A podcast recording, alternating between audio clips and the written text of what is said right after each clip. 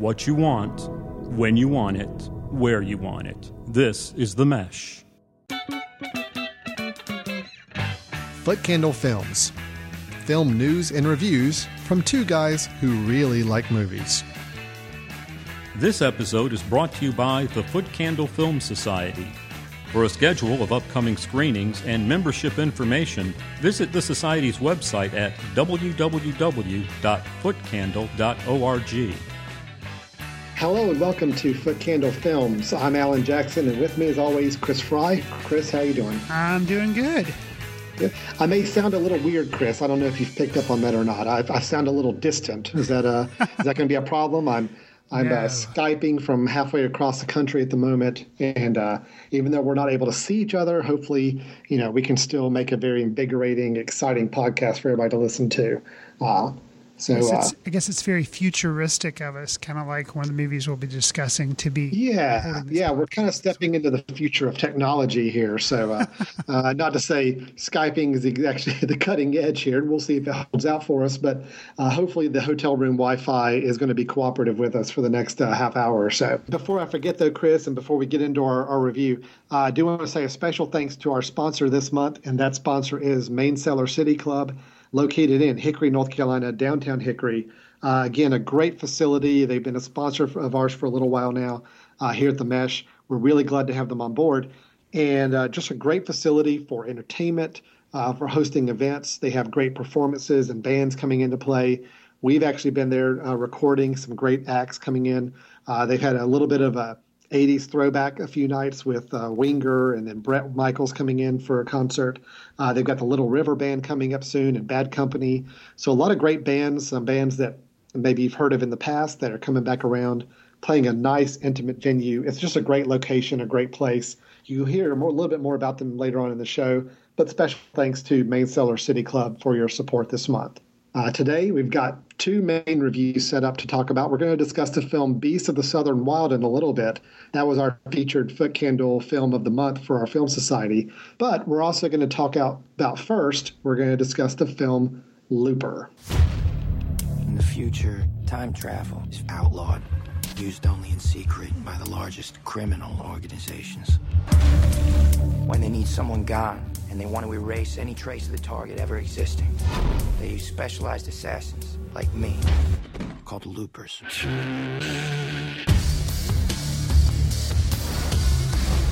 You're a Looper? You know what we do? And the only rule is never let your target escape, even if your target is you. Looper is a film starring Bruce Willis and Joseph Gordon-Levitt. And what the basic premise of the film is, is in the future uh, to get rid of people. When you've got mobsters who wants to, to get rid of someone, they're actually able to transport them back in the past because a time machine has been invented, has been invented in the future. It has not been invented in the past. But what happens is when these people come beaming back into the past, they have already arranged with people in the past called Loopers, these individuals that are basically assassins. Their job is to knock off the people as soon as they appear in the past. So that way there's no trace of a body in the future. Everything is gone and it's nice and clean, supposedly. The problem is in this plot is things get a little mixed up when uh, Joseph Gordon-Levitt plays a young version of Joe, and it turns out that someone who gets teleported back to the past that he is supposed to knock off happens to be his older self. So that sets up the whole problem, and from there it gets a lot more complicated and interesting than the little bit I just set it up with. Uh, but we've got a real sci-fi film from Rian Johnson. Rian Johnson's a director of uh, a couple other films we've discussed here on the show, mainly The Brothers Bloom, and his original film, uh, his uh, first directorial uh, film was the film Brick, which I know, Chris, you and I are both big fans of. Without a doubt. And the, Yeah, and The Brothers Bloom was actually one of our Foot Candle films uh, about a year or two ago. So here we are with Looper. This is probably his biggest budget film, has some of his biggest stars in it.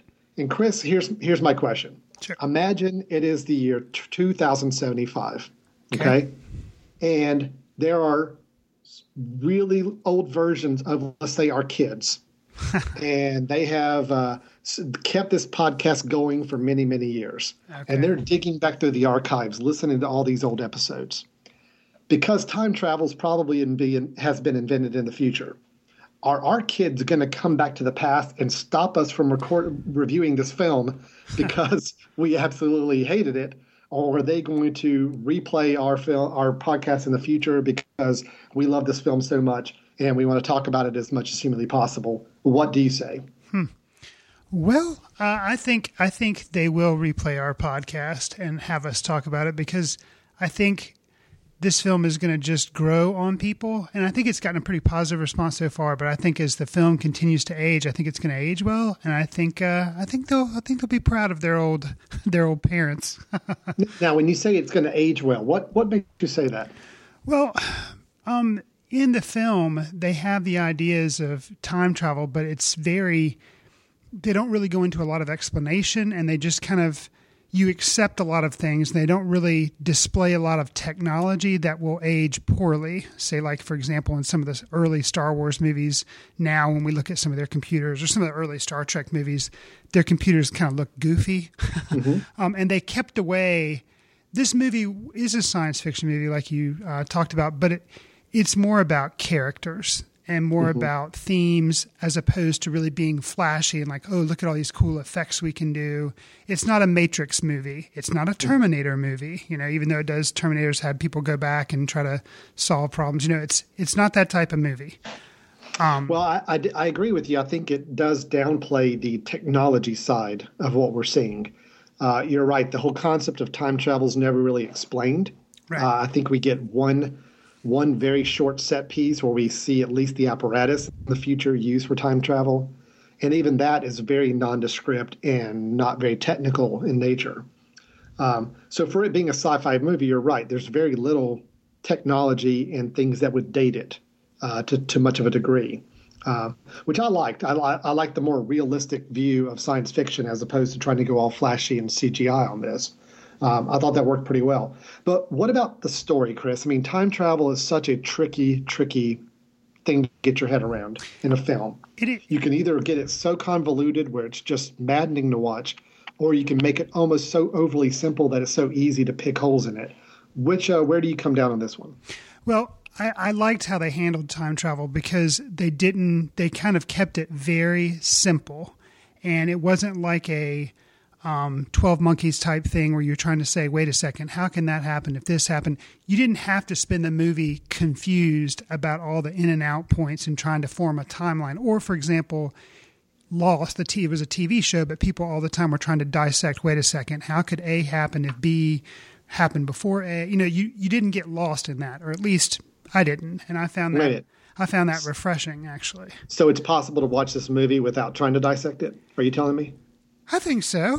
Yeah. Oh boy. I mean, All if right, you, well, we're going to disagree, disagree on that one point, but we'll come back to that in a little bit here. So well, it's, and it's hard also to say, um, without, of course, you know, we don't want to ruin the ending, but I think the way this movie ended is the only way it could end. Um, hmm. Now, not to say that I don't, uh, yeah, not to say that maybe I don't have a little bit of problems, but you know, um, with it, but I think when I all shook out, I think it's the only way it really can end. So okay, all right. Well, let's we'll come back to the ending in a minute, because I do. We may have to do our spoiler edition at the end of the show okay. uh, to talk about that for a few more minutes, because it is hard to talk about the plot too much in depth without talking about uh, spoilers on the film in general. Right. Um, I'll tell you, I did enjoy this film. Uh, I was maybe five percent let down, uh, just just because my expectations were incredibly high, but for the most part, it met the expectations. Okay. Um, Time travel's a tough, tough film for me in general to, to deal with. Uh, if it's more complicated than Back to the Future, I have a really tough time enjoying a good time travel movie, because I'm constantly trying to understand how it would work. Because even in this film, there's parts, if you really sat down and thought about it, the whole film starts to unravel hmm. quite a bit. Because what they're trying to do by having somebody from the future come back to the past to fix something so it never happens in the future, basically they're wiping out a, their whole cycle of being in a, in a way. It's those types of things I think about a little too much, and I probably don't enjoy the film as much as I should. That being said, it being a time travel movie and it being somewhat complex and some very interesting character development, I really did enjoy most all aspects of this film. Um, I thought the acting was really, really good. Um, Bruce Willis, I, I'm guilty of thinking of him as somebody that kind of sleepwalks through a lot of his roles these days. And uh, even though he was not the most dynamic character in the film, I thought he played the part he was supposed to play really well. Um, Joseph Gordon-Levitt continues to be, I think, an outstanding actor. And I, I just am amazed sometimes. I, I was forgetting it was him sometimes, partially because of the uh, prosthetics and the makeup he wore to look more like a young Bruce Willis. But other times he's just he played a really good part. I forgot this is the same guy we just saw a few months ago in Dark Knight Rises and, and several other films in the last few years. Yeah, he's uh, he's having a good year. Absolutely, absolutely. Uh, Emily Blunt, I thought, also played really well against her normal type. Uh, I don't know if it was the fact that she covered up her accent so well or what, but she just played a really good, strong female character. Um, Overall, I was I was really impressed with the acting. Jeff Daniels, always like Jeff Daniels in a film, and he he had a really nice, juicy role where he got to have a few memorable scenes, uh, discussion scenes, very, very simple scenes in an office, but they were very impactful, I thought. Um, I, yeah, I, I follow very similar lines with the acting. Um, I thought all the people were really strong. Where you kind of fall, I think, sounds like maybe you're the five percent that you didn't like about the film being the, the time travel aspect or maybe the explanation of it. I think it was more the explanation of it. I, I, I was trying to process it way too much. And towards the end, I agree. The ending did end the only way it could have reasonably be done.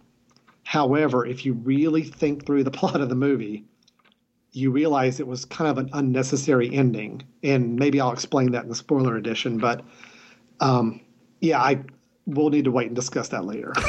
so. I, the, curiously enough for me, I really liked the movie, and there were only two aspects that um, I I didn't like. Okay. And it's going to be kind of a bizarre aspect to mention because I don't think we've ever come down on this before, but I it really bothered me that they changed Joseph Gordon-Levitt's face as much as they did with prosthetics. Just so that he you? would look like Bruce Willis. Yes, it bothered me tremendously. Um, now, why is that? Because I thought it was unnecessary. I mean, how many times mm-hmm. have we seen characters in movies where they play different versions of somebody, and it's like, yeah, you know, it's a different actor, and you know, so what? And it doesn't, it doesn't bother me. You know, you see Scrooge as a young kid, you see Scrooge as an adult, and it's like, yeah, those are different actors. But it, you know, that doesn't take away from it because you just kind of expect it. But the fact yeah, that they, but Chris. Well, but Chris, think about it, though. I mean, in most of those other films, you don't always have the young and the old version sitting across the table from each other. And so we're a little more forgiving because we're told, okay, this is this person young in the past, and we just accept it. This is a movie where one of the most critical scenes is you've got the two characters sitting across the table from each other for a good ten, fifteen-minute scene almost, it seems like. And the the whole fact is they're looking at each other, trying to find those similarities as well.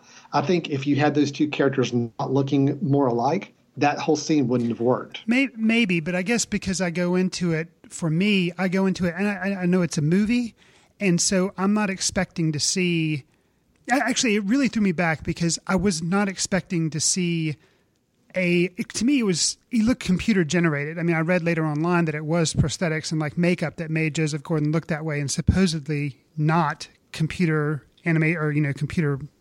digitization of his face, but it was so distracting for me because mm. I knew that it was Joseph Gordon-Levitt acting, but yet to me, at least, it looked nothing like him, which I guess is pretty amazing considering the makeup, but it was so distracting the entire movie. And I don't know why. I think because I really yeah. like him as an actor and I wanted to actually see his face and not see this like weirdo cat looking thing that, but it mm-hmm. I, granted, it did achieve the result of I could see how they were trying to like square his jaw off and make him look like sure. Bruce Willis. But yet, you know, obviously it still doesn't look like Bruce Willis. So for me, I would have just rather them had, you know, had them be them themselves. And granted, yes, the one scene you're talking about where they really had this conversation, which was awesome.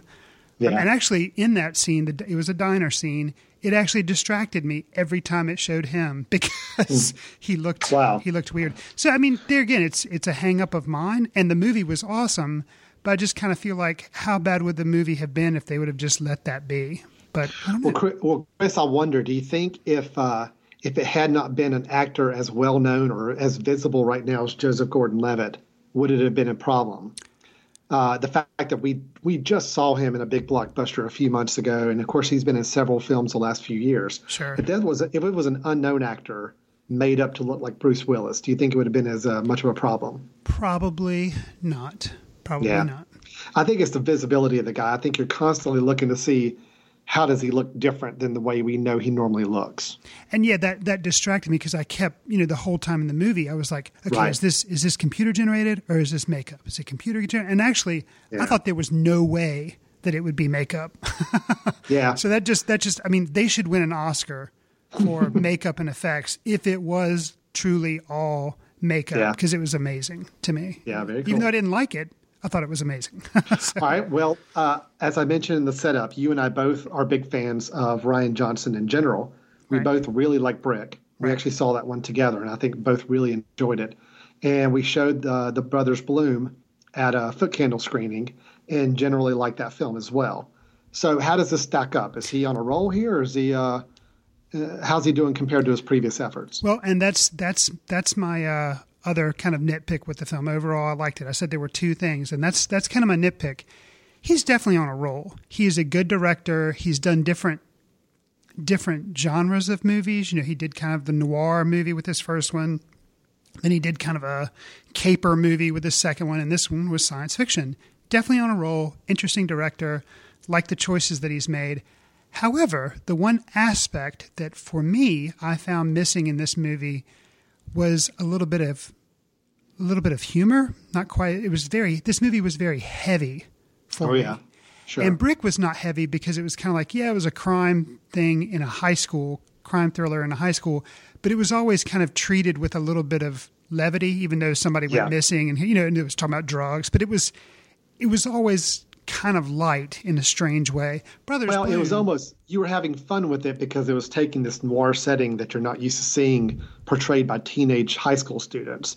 That in itself as a premise kept it a little bit more light and entertaining than a typical noir movie would be. Right. And, you know, Brothers Bloom, that was really light, you know, had some dark, you know, some sad elements or whatever, but overall, you know, it was a lot of fun. You know, there was a lot sure. of fun there.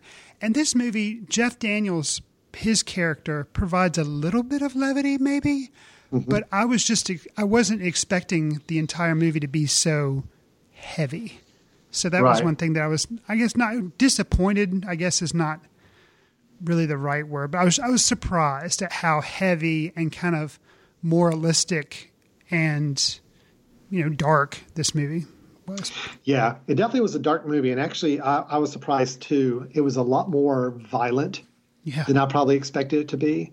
Um, not to say I'm opposed to violent movies. I mean, if, if violent if violence plays a part, if it's necessary in the film, I, I get it. Uh, this one definitely had some very extreme uh, violent parts. One one scene in particular, I'm thinking towards the end, uh, with there again, not to get into spoiler territory, but involves the the young boy character, which I want to talk about here in a moment, uh, playing uh, Sid. So right. I guess we can we can speak about him in a minute. Sure. Um, Some very, very tough, violent scenes. And, of course, the ending was also very dark and somewhat violent as well. So, um, yeah, that was a little surprising to me as well. Uh, overall, I, I really enjoyed the film. I can't say that I enjoyed it more than The Brothers Bloom. Uh, that's probably still my favorite. I know Brick is probably the most technically proficient film he's done. But I just something about The Brothers Bloom really, really worked for me. This one is still a very good film. It's one of the better films I've seen in a while, but still didn't quite hit the mark of maybe his p- previous two films for me. Yeah, and I think I, I feel I think you and I are on the same page with it. I do want to see it again now that I kind of know how things play out. I do kind of want to watch it again. So that, that speaks to how well I like the movie, I guess. Right, right, sure. Now, real, real quick before we break and, and go on to our next uh, review. Uh, The young boy, I always like to ask questions about young actors just because I think young acting is just such a – it's an interesting situation when reviewing a film because sometimes when you have a, a, a character that is to be played by a young child and so much weight can be carried on that young actor, but actors in general, you know, at that age are, are kind of hit or miss. How did you feel? His name's Pierce Gagnon playing the, the, the part of Sid. How do you think uh, the character of Sid uh, was played out on screen? Um, I, I th- didn't make didn't make much of an impression on you. Or? No, I thought I, for what he needed to do, I thought he I thought he was okay. I thought he was okay. Yeah. Um, there were a couple scenes where I was really actually kind of impressed with his uh, his, his just his poise on screen and just the intensity he brought to the role, uh, even at that young age. Um, I thought it was pretty impressive in a few scenes. Actually, kind of frightening in some scenes. So oh, there, he definitely did some frightening things for sure. So yes, uh, the last thing I was going to mention, uh, just kind of as a throwaway role, but Paul Dano is actually in the film, which I did not expect. Uh, Paul Dano, uh, he's a, he's an actor that sometimes really really annoys me, and then other times he can he can pull off a pretty good part. Uh, he was in There Will Be Blood a couple years ago. Uh, he was in the recent film Ruby Sparks, which I haven't seen. Uh, he played a very, very small role, actually a lot more of a slight role than I would have expected him to do. Um, but I actually thought, for once, I thought he played the part really well. I actually kind of enjoyed his character, this frantic um, friend of uh, of Joe, the main character. I thought he did a good job. So yeah, it was one of those slight roles where he's only in the film for a short amount of time, but uh, I thought he actually did a pretty good job there. Okay, so Looper, that's the third film by Rian Johnson. Sounds like we're both positive on it, but we both agree there's a few things that, that didn't work for us as well and may not be as strong a film as his two previous efforts, um, Brick and The Brothers Bloom, which I wholeheartedly recommend. If you have not seen either of those two films, you definitely need to go check them out. Brick, I would say, is the one you definitely should check out just because of the creativity behind that film. Uh, The Brothers Bloom is just, for me, a good, fun film. Uh, there's nothing too earth-shattering about it. It's just uh, very well made and a lot of uh, a lot of fun to watch. So, but Looper uh, should probably be in cinema still. I think it's doing fairly well in the box office. Um, it's certainly going to be his biggest hit out of his three films so far. And if nothing else, it does guarantee that he'll be making movies again for a while. So that's always good to see. Definitely. Well, we're going to take a quick break, and when we come back, we're going to talk about our second film, which is Beasts of the Southern Wild. Stay tuned. Main Cellar City Club, Hickory's premier music venue, is the place to go for music events, wedding dinners or receptions, company retreats, reunions, and more. Contact Main Cellar at eight two eight, three four five, six two four six or find us on Facebook and Twitter for all your entertainment updates. Welcome back. We're going to now talk about Ben Zeitlin's new movie, Beasts of the Southern Wild. The whole universe depends on everything fitting together just right. If one piece busts, even the smallest piece, the entire universe will get busted.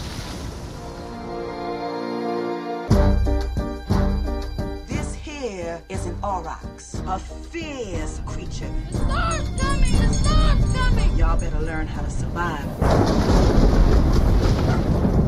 I'm your daddy. It's just my job to take care of you, okay? Beasts of the Southern Wild, a movie that stars... I'm not even going to try to say her name, Alan. Do you want to try to say her name? Oh, boy. I tried the other night, and it's it's a tough one. So I think uh, let's just call her Miss Wallace. How about that? Miss, I think Miss Wallace will work for me, yes. Okay. Miss Miss Q Wallace. Miss Q Wallace, yeah. The first name starts with a Q. That should let you know how complicated it is. Anyways, stars Miss Q Wallace as Hush Puppy. And essentially, this little girl is in Louisiana, and she has some events, some natural strange events that cause her village town called the Bathtub to flood. And this causes a series of events to start happening where she is concerned about her father, who is with her, but um, has kind of a strained relationship with her, and then also causes her to want to search out her mother. Now, Alan, this is the second movie we're talking about. You mentioned in the first movie we talked about Looper, you mentioned the little kid that played the role of Sid in that movie and your thoughts on Sid. Yes. If Q Wallace playing Hush Puppy had to go up against Sid, how do you think they would win? If it was an Oscar race just between the two of them and their performances and how they helped the movies, Which which kid would you give the Oscar to? All right, you're saying in an Oscar acting battle, not an actual like fight battle, because I'm right. sorry, Sid with his incredible powers would probably win.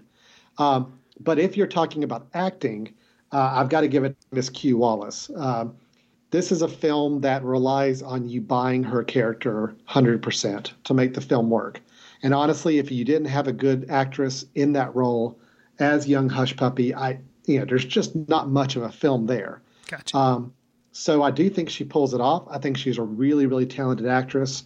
Uh, the question for me, and anytime I see a performance like this, is how much of it was the director really coaxing a good performance out and how much of it was her just natural acting ability. Honestly, we won't know until we see her in some other films. True. But as it stands right now in this first film, I think she she knocked it out of the park. She was a real shining star in this film and a very impressive uh, actress to watch. I, I would agree. What would there? What overall? What did you think of the the film? What was your take on Beasts of the Southern Wild? Uh, on the film itself, I was it was a very mixed bag for me. Oh, um, okay. I thought she was incredibly talented in the film, and I, I thought the gritty realism of the film really worked as well. I think the camera was very unflinching. I think there were some things showing you true uh, grime and dirt and desperation and and poverty that were very tough to watch. And there was nothing glossy about it. There was nothing Hollywood about it. It was very, very, uh, it was a very tough film to watch only because it was so realistic in its depiction. Okay. However, there were some elements to the storyline, elements to the fantastical nature of the film that didn't work as well for me. Um, so it's kind of a mixed bag. I can't say that I love this film, but I also can't say that it was in any way a disappointment. It just, it was a very mixed bag. The acting and the uh, the visual nature of the film were great. The story and the fantastical nature of her imagination did not play out as well for me. What about you? Well, I, I'm following on similar lines. Uh, the Hush Puppy, I thought, did a really good job. I liked her performance. And actually, her father, who I believe was also kind of a first-time actor, um, I, I really liked him. I thought he did a good job of being this strained relationship. You know, he was, he was alcoholic and mm-hmm. not the best father, but yet the, you no. could tell there was some care there and that he really sure. did care about Hush Puppy. But where things, and the overall story, this one of kind of a New Orleans type thing that was flooding and these people having to deal with the situation, I liked that aspect of it because it made me feel like this was kind of like a, it wasn't a documentary, but it made me feel like I was in a New Orleans type area or a flood zone type area. And it made me kind of appreciate sure. what it would take to survive.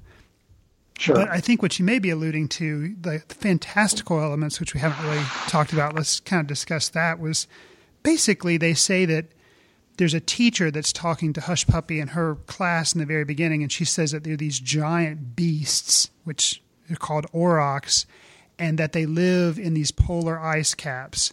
And that they, back in the, I guess, the ice ages or whatever, or in ancient times, they would go around and hunt children and kind of gobble them up and all this kind of stuff. And Hush Puppy has this vision that these ice caps are melting and that these beasts are now released. And that's kind of, and you see them kind of trudging towards, you assume, Hush Puppy's location. Was that some of the fantastical stuff that didn't really pay off? Yeah. Right? Well, it, yes. It, it didn't work for me, I think, either because it was almost too slight uh, an impact on the film, where if that was truly the direction they wanted to go with these fantastical beasts making their way to Hush Puppy and the big confrontation there, it seemed to play out more as an afterthought uh, towards the end of the film as opposed to being a real key driver in the film. I guess it's more a matter of if you're going to go fantastical with those elements, you need to go a little further. Mm-hmm. Uh, but the way they played it out, it was so slight that after a while I even forgot that these beasts were out there. Until the very end they showed up. I'm like, oh, yeah, okay, there's the beast that we've seen a couple of times so far. Um, that that it was almost like a, they either need to go further with it or not go at all. That was my issue with the that element of the film. It was a creative element. I liked the visuals. They looked impressive. Uh, but it just didn't make as much of an impact in the film as I thought it should have.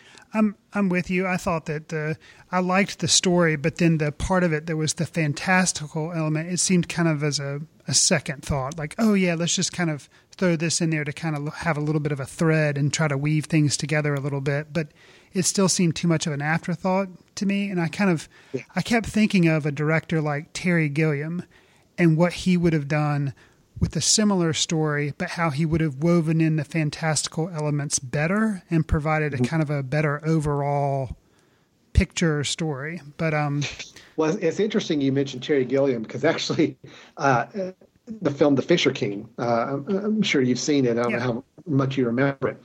Robin Williams' character keeps having these visions of this flaming, uh, a giant warrior on a on a horse. It was like a devil horse almost, like constantly chasing him down. And it really affected Robin Williams' character. It really just petrified him. And occasionally we'd see those flashes of that character, of that, of that warrior coming after him. I kind of got the same sense as what they were trying to do here, where you see these beasts and they were meant to be daunting and just fearful. But yet we I never really saw them affect Hush Puppy. She never seemed to get worried about them. It's just... she would imagine them sometimes, but then never really seemed to affect her that much, as much as the actual weather itself did. So it was one of those things I, I, I could have very easily have seen it being an afterthought that they just cut into the film later to give it something else to elevate the film a little bit more. But I just didn't think they went far enough with it. Uh, how how did you feel about the cinematography of the movie and the types of shots they used? I, I liked it. Uh, I'm generally not a big fan of the, the handheld shaky cam. Try to make it like a documentary when it's not. Um, it doesn't always work for me very well. But I did think – I thought the cinematography was good here, mainly because I, I just think the realism that they portrayed with the shots, uh, I definitely felt like it was more – I definitely felt like I was there probably more than I would have any other film shot in a different way. What about you? I'm I'm actually – I'm the complete opposite. The uh, yeah. the kind of shaky cam with this really annoyed me, because it, instead of making it more realistic to me, it, yeah. it just it just it just became annoying. And mm. sometimes there was use of it when maybe there was running or there were like some quote unquote kind of like party scenes or something like that, and that to me kind of made sense. Mm-hmm. But other times it was just like I couldn't really figure out why they were being so shaky. And it wasn't just the shaky cam stuff that annoyed me. There was also some stylistic choices of use of focus. Mm-hmm. And it was effective, but then I thought it was just overdone. And sometimes mm-hmm. it was almost like kind of lazy filmmaking, like, well, we want this to be kind of lyrical, impressive looking and kind of abstract, so we're just going to kind of leave it out of focus, you know. Just so almost trying, almost trying to be over stylistic with the camera when it didn't really need to be. Right, right. Yeah, I, I could see that. I mean, I, I, uh, I'll admit the, the shaky cam. I mean, you and I were sitting near the front of the theater, and I actually had to move to the back because it was a little much uh, close up front on the shakiness. Um, but overall, I, I, I guess the cinematography, as far as shot selection and framing of shots, worked for me. Yeah, the focus may have been a little uh, overdone in places, and the shaky cam was a little overdone in places. But uh, the colors, the uh, shot composition in general, especially the first opening five minutes of this film, I thought were just beautiful to watch. It's basically a celebration there in that area, the bathtub mm-hmm. that they're having. Uh, there was a lot of sparklers and fireworks and drinking and dancing, and it was just it was a very, very magical several minutes of footage I thought that was put together at the beginning. Um, I think stylistically that part worked. The rest of it may have been a little hit or miss, but uh, I was generally pretty happy with the cinematography. Would you be interested to do what Mister Zeitlin or see what Mister Zeitlin would do next, or are you kind of like, eh? uh, you know, I, I guess I would be interested to see. Um, Nothing. The film didn't just wow me to the point where I, I am ready to see this director's next effort. Um, but I thought it was interesting enough. I am curious. I'm more curious to see what Miss Q Wallace does next ah. than I am what the director does next. Okay. Because there again, if you took her out of this film and replaced her with a very uh, subpar actress, the film just doesn't work at all, I don't think. Do you think? Um, do you think you'd also be distracted if she was replaced with somebody that you you recognized as oh a, absolutely yeah. oh absolutely if it was a well-known actor uh, young actor Uh, it just would not work at all. I think the fact that we didn't know this character, we didn't know this actress, uh, she played with such a both an innocence and a toughness at the same time. Uh, she's constantly trying to prove to her father that she can be tough and she can take care of situations, but yet she's also a little girl that's very scared and uh, unsure about what's going on and missing her mother. So she had to play both sides. I thought she did it great. I think if it had been some known child actress, it just wouldn't have worked. And then if it had been anybody lesser, the film as a whole just wouldn't work. So I'm more interested in seeing what she does next than I am the act, the uh, director. But that's not to say, I mean, you know, he's, he's obviously got a good style to his, his shots. Uh, there were some scenes I thought were really, really well done. Um, it's just there again, the story, I just, I was a little let down with the storyline more than anything, the plot and the story. Uh, the, the diversion kind of two-thirds of the way through the film where she goes to find her mother and kind of goes into a strange territory with uh, finding a floating uh, pleasure palace, I guess is yeah, the best way yeah. I can describe it, kind of out there in the bayou. And uh, that that was, I know what the director was trying to do stylistically. It didn't quite work for me. Um, and there again, that was more the, the plot and storyline, just the writing in general. But all the way through, I mean, I could still watch this young actress act and find it to be an enjoyable experience. Good. Yeah, I, I'm. I actually I liked the scene you were describing. There were I liked the kind of the party scene that you were talking about in the beginning, and then I I kind of liked the the journey to go find her mother. Um, oh, really? Yeah, some of that I really yeah. I really appreciated. So again, I understood what they were trying to do, but it just didn't work for me. I almost think it didn't go there. Again, it was almost like the fantastical elements. It either didn't go far enough, or I don't know. It's just it's one of those things where if you're going to commit to making this very kind of strange scene of this place they go to, then really go all out with it. Otherwise, don't don't hold back and don't try to make it so slight, which I thought in the end it was. Um, okay. And the, and the fact of the matter is, for me, that scene, although they were going for an emotional impact of her possibly meeting her mother, and that's something up for interpretation, um, it didn't seem to affect her when she left, the young girl. It didn't seem to have any impact on her return back to the village and to her father.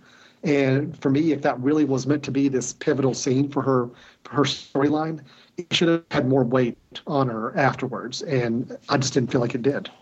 Okay. Well, those are our takes on Beasts of the Southern Wild, which is probably out of theaters, but you'll probably be able to catch it on D V D pretty soon and maybe streaming a couple of places and maybe mentioned around Oscar time, maybe for Miss Q Wallace. Um, I think there's a good chance of that personally. I'd be I'd be actually kind of surprised at this point. I know we're only two thirds of the way through the year, but uh, and Oscar season is still like coming up. Sure. All the big Oscar films. But I'd be surprised if her name wasn't batted around on that Best Actress uh, list. Yeah, I I kind of agree. So yeah, so that was a Beasts of the Southern Wild. Now, Chris, now's a part of the show where we like to give a recommendation of a film that we think our listeners might want to check out or might enjoy, and uh, these are normally kind of very uh, let me toss it over to you first, Chris, for your pick. Um, I'm curious, does it have anything to tie into the two films that we just talked about? Uh-oh. I wonder if we're going to have the same recommendation. I don't know. Go ahead. I'm curious it, to see where you it, go with it. It, it does uh, have something to do with uh, Beasts of the Southern Wild. Okay. And it's um, a feature that Ben Zeitlin, the same director, did in two thousand eight. And uh, it's free. You can stream it off YouTube. And it is called Glory at Sea, and it's twenty-five minutes long. And in a way, I don't know whether you would say it was a prequel to Beasts of the Southern Wild, or maybe it takes place while Beasts of the Southern Wild is going on. It's kind of hard to say, but it uses a lot of similar themes. Um, okay. basic, basically, it is um, it talks about people being involved in a flood, mm-hmm. and there are people underwater, and there's kind of curious as to what's going on. And then somebody is ejected from this underwater kind of like prison, and he meets up with all these other people. And then they go on this journey to get back to those people underwater by building this huge raft boat type device. Huh. So it's, it's very interesting. Um, what I like about it was the style of shots and the cinematography are very beautiful. And it was done in two thousand eight, probably on a smaller budget, but yet they don't employ the shaky cam, or they're just, it seems like it's very high end, even though it was done back in two thousand eight. And it's, I wish some of that stylistic the stylistic choices he used for Glory at Sea, I wish those would have carried over into Beasts of the Southern Wild. But um, I highly recommend Glory at Sea, and it's free. You can find it on YouTube, and I think also on Vimeo. Check it out. Huh. Uh, okay, that's that's interesting. No, that wasn't at all the one I was going to uh, okay. mention. My pick is has nothing to do really with either of the two films we discussed. Although I'm sure if I thought about it long enough, I could try to find some sort of connection. But uh, I'm not I'm not coming up with anything yet. Um, the film is a documentary called Man on Wire. Uh, you may recall, if you've been a longtime listener, which, you know, I know there's thousands of you out there that have been listening since the very beginning. For sure. To those of you that have re- been uh, archiving and diligently listening to all of our past episodes, will know that uh, probably last year we talked about the, the uh, documentary Project Nim, which was about the chimpanzee project trying to uh, indoctrinate a, a young chimpanzee into a human society. Uh, with very mixed results. Yeah. Uh, so that documentary filmmaker, James Marsh, uh, had actually made a film called Man on Wire back in two thousand eight. And this, I believe, was nominated for Best Documentary. Chris, did it win? Do you know? Oh, man.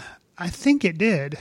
Yeah, I think it might have, too. I don't have that pulled up. But uh, this is a documentary about a tightrope walker, Philippe Petit, who uh, actually back in nineteen seventy-four did a uh, high wire tightrope walk between the tops of the two Twin Towers in New York City.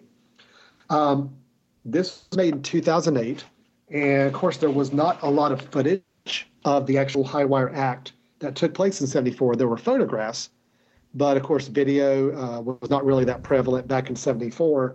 So you had to rely on a lot of photographs, and also in this situation, this documentary, a lot of reenactments of kind of behind-the-scenes actions uh, that were done very stylistically.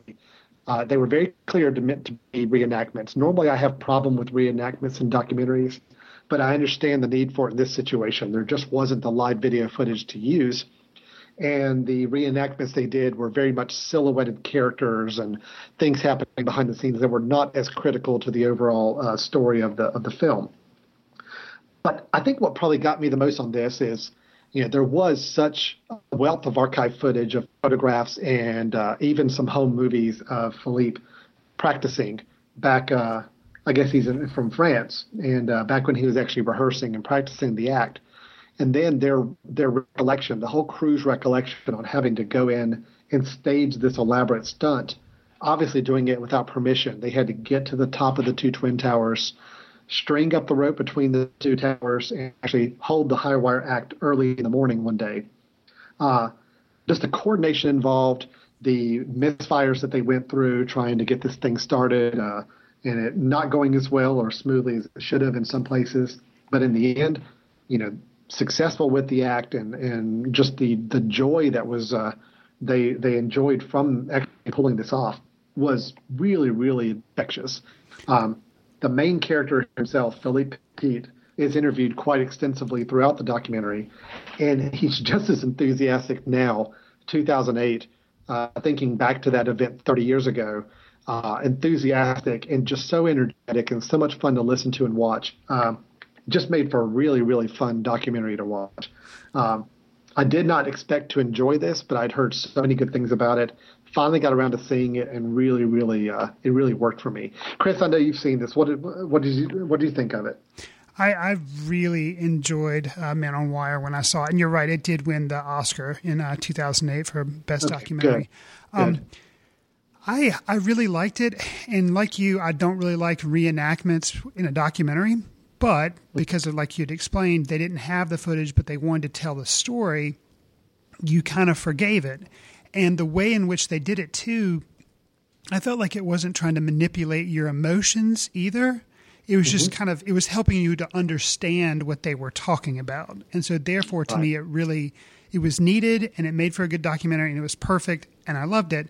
And that's kind of in contrast to, like you were saying, Project Nim, which a lot of the stuff really annoyed me when they did reenactments because they had so much footage, and I didn't think they needed to do these reenactments. And the only reason they were doing it was to trying to make you pull your heartstrings, basically. So yeah, yeah Man on Wire, yeah. Loved it. Thought it was excellent. Yeah, I didn't think this film was manipulative at all, which, I mean, you very easily could have made this manipulative, trying to get it to be more emotional than it needed to be.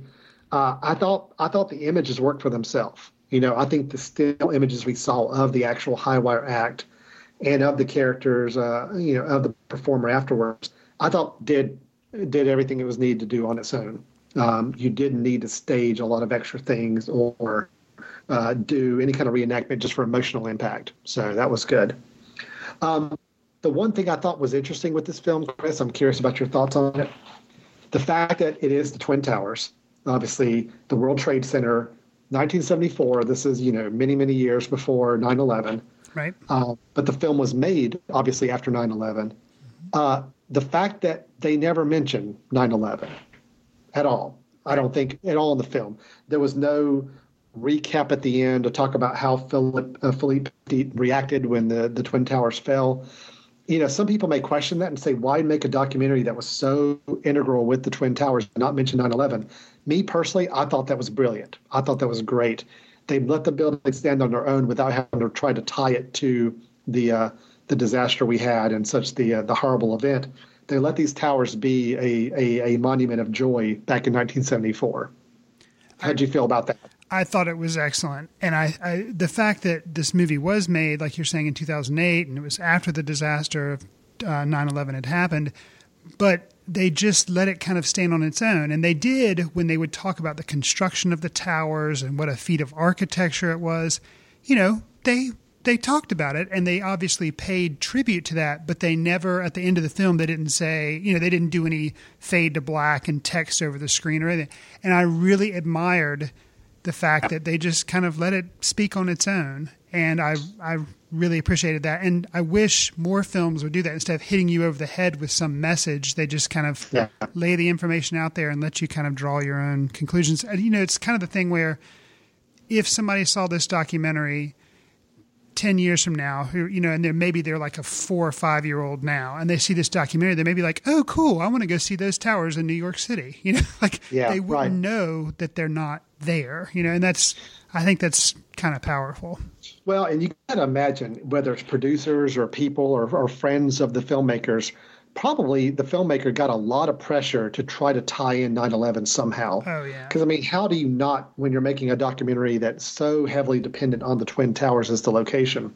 The fact that they resisted that temptation, fought it, and uh, let it stand on its own without even alluding, I don't think, to nine eleven. I couldn't recall any mention of it at all. Uh, to me, it was just, just brilliant. I think that was exactly the way it needed to be. So, great documentary. If you're into documentaries at all, Man on Wire is on Netflix. It's available to watch. Highly, highly uh, encourage you to go check that out. So, Chris, that's our picks for the month. And uh, we reviewed our two films for the month. Looper, we were both enthusiastic about, although we had some a few reservations about it. Overall, we were both uh, very, very positive on that film. Beasts of the Southern Wild, we enjoyed, it sounds like, many aspects of the film, and it definitely had a lot going for it.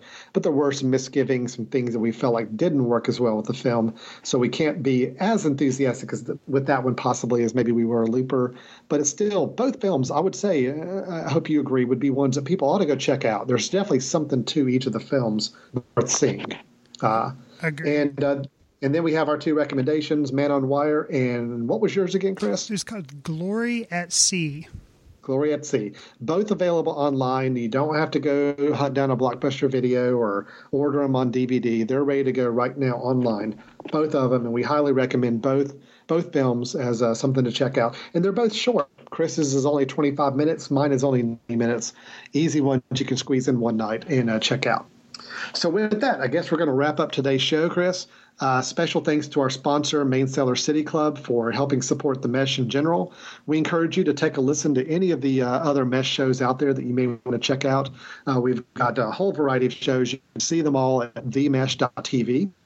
And if you've got some ideas, questions, Uh, suggestions, or even your own review of the films we talked about, please send them our way. We'd love to hear from you. You can send them to uh, the email address info at the mesh dot t v. That's I N F O at themesh, T H E M E S H dot T V.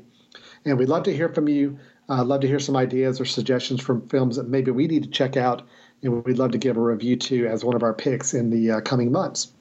So with that, I guess we're going to wrap it up. Chris, take care. Uh, this was a good experiment running this over Skype. It sounds like overall it ran pretty good. Thanks, although I'm going to try to I'm going to try to minimize this as much as humanly possible going forward. But uh, at least the technology is there to make it possible. So, Chris, take care. We'll see you soon.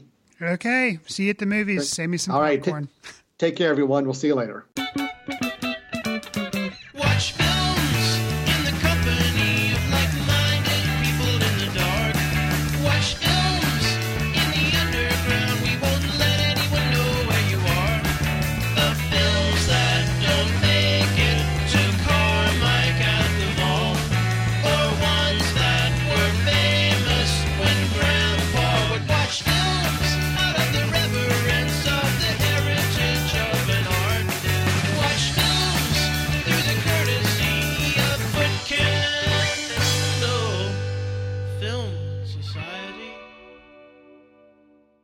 Special thanks to Carpel Tuller for the show theme music.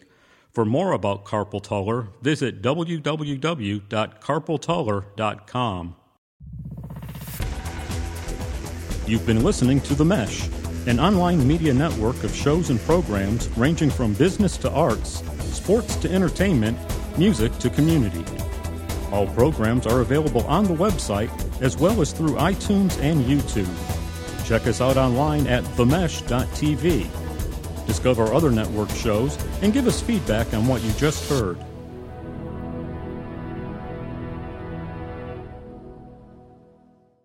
Hey, hey you. You still listening? Okay, good. Well, we're going to do listening. some Looper spoilers here. Uh, Looper Alan, spoilers. That's right. This is the spoiler stuff. Alan, how did you feel about the ending, and what are some spoilers you want to lay on some people? Okay, here's the deal. So the ending, we can go ahead and spoil a whole bunch of it. If you if you, you haven't seen the movie and you know don't listen. If you have seen it, great. If you haven't seen it and don't care and don't plan to see it, then keep on listening. That's fine. So basically at the end, the whole deal is we find that Bruce Willis is now – he actually kind of sent himself back to the past in a way. Um We think at the beginning of the film that he got sent back to get bumped off. And technically he kind of did, but he arranged it to where he was a little more in control when he got back to the past. Well, basically what happened was the whole idea is, you know, to close the loop at some point in the distant future, which you know, you sign a contract saying, yes, I'm aware that at some point in the future I'm going to get killed and I'm or I'm going to... I, you have to kill yourself. Well, your young self is going to kill your old self. Right, right, and yeah. you have to, and you have to be okay with that, and you have to be willing to do it. But what you and get into thirty years out, right. So basically, once you have offed your older self, you know you've got thirty years, and you've got a lot of money, and you are willing to do this, and you do it. And I think what happened was Bruce Willis. I guess he he they didn't he sent himself back, but yet he.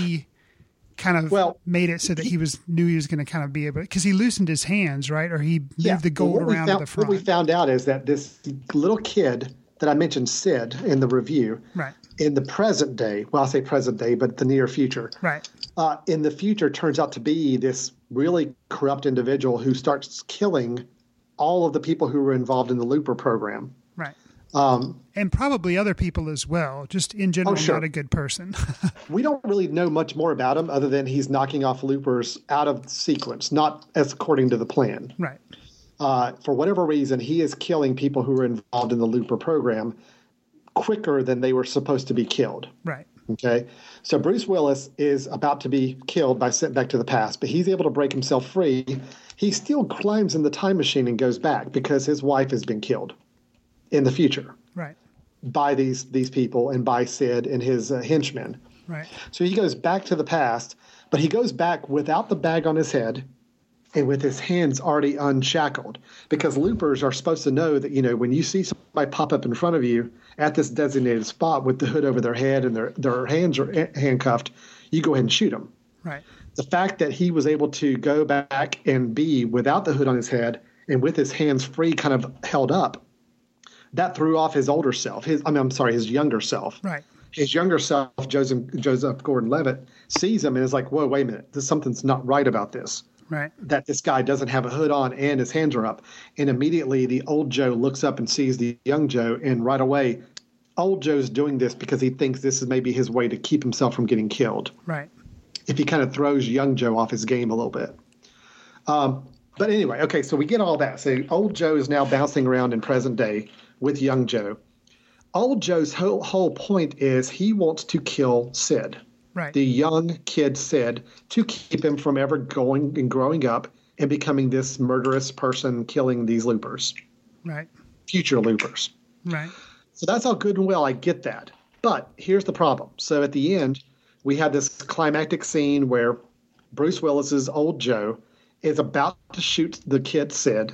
Right. You know, uh, and young Joe doesn't want him to kill Sid because he just doesn't think that's right. So young Joe, in a in a fit of desperation, trying to keep old Joe from killing Sid, turns the gun on himself and shoots himself, right. killing himself, which means technically old Joe disappears because old Joe is no longer there. Correct. Here's my beef, though, Chris. Oh, come on. That was excellent. How can you have a beef with that? No, it was great. It was great. But I want you to think about it. That was a good recap. All right. But I want you to think about it for a second. So now Sid still grows up. Right. Okay.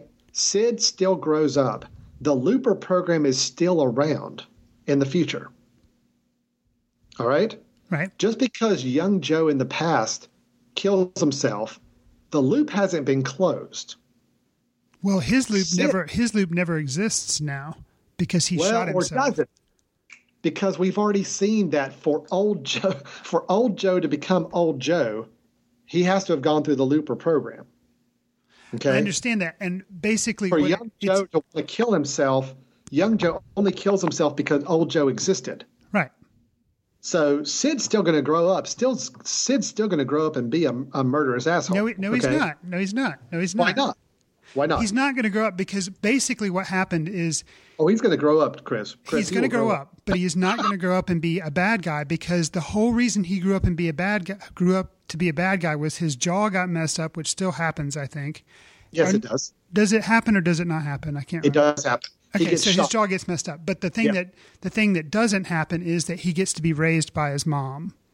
And that was mm-hmm. the whole thing that if Bruce Willis had done what he was going to, I'm sorry, if old Joe, because that's a good way to do it. If old yeah. Joe had done what he was going to do, if if old Joe had been allowed to do what he was going to do, then the loop would have It would have. He would have become the Rainmaker. Sid would have become the Rainmaker. But because young Joe decided to commit suicide, that canceled out Joe's future existence. It just it, it was gone. So then the Rainmaker will never be. The kid will still have powers. He'll still grow up with his mom. He's probably going to have some anger issues anyway. But it's going to be okay. Now, yes, as what as far as what happens to the whole Looper program and the mafia and all that kind of stuff, I have no idea. But uh, mm-hmm. I don't believe that the Rainmaker. I believe that, and that's why I say that's the only way the movie could have ended. Because I was thinking the whole movie, like, okay, if Bruce Willis wins, then that doesn't make sense because how can he? He can't kill his younger self because then he'd cease to exist. Like, I didn't know, and how could he change the future and still have things balance out, right? Like, and so then I was like, well, maybe young Joe will do something. I'm like, well, that well, doesn't work but, either. So it was like the perfect solution because they uh, wipe each other out, and neither one of them exists anymore. But so. okay, but Chris, if you're old Joe coming back to the past, right, and your whole motivation is to kill the little kid Sid because you don't want Sid to grow up and be the Rainmaker, right?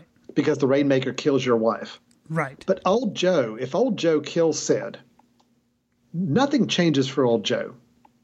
Old Joe's still stuck in the past. Old Joe will never see his wife again. I guess he now, thinks you, he's going to somehow figure out time travel. Yeah, I don't know. yeah, that's that's part of the problem, too, is he's so hell-bent on killing Sid to see his wife again, but he'll never see his wife again regardless. You wouldn't yeah. you wouldn't think so, no. But I guess maybe yeah. he's worried that he's worried that um, Sid will somehow still grow up and be a terrorist, and maybe he, she won't die in the same way. Like, yeah, so maybe I he's don't... trying to maybe he's trying to save her, but he realizes he'll never actually see her again himself. Right. Yeah, because know. he's stuck in the past now, and there's no time travel in the past. There's only time travel in the future to transport people to the past. Right. Yeah, that's that's true. Why does yeah? Once he goes back, he's going back to save his wife. But just the mere fact of him going back, I, I don't know. yeah, time travel. You gotta yeah, love it. it's it's it's kind of it's kind of messy. Well, I mean, it is a little messy. It's a good it's, film. I guess the whole thing is he goes back, and if he kills Sid and then he dies, no big deal. But he knows that his young self will still grow old and theoretically still be able to find his love. So, mm-hmm. so he's trying to he's trying to help out his young self. Although, although, if you really want to get even deeper with it, the fact that old Joe did come back to the past and still lived and went through this whole situation trying to hunt down Sid, and young Joe got involved, and the two of them had to chase each other, that is automatically changing Yo's, young Joe's future. Young Joe will not go down the same path that old Joe so. did. You would think because of all, all this happening. Right. So he's automatically set up a whole nother loop that is going to go off in a different direction, where young Joe may never even meet the wife that old Joe had. True. So anyway, there we go. Time travel. My head is hurting. We got to cut this off. So. Fair enough.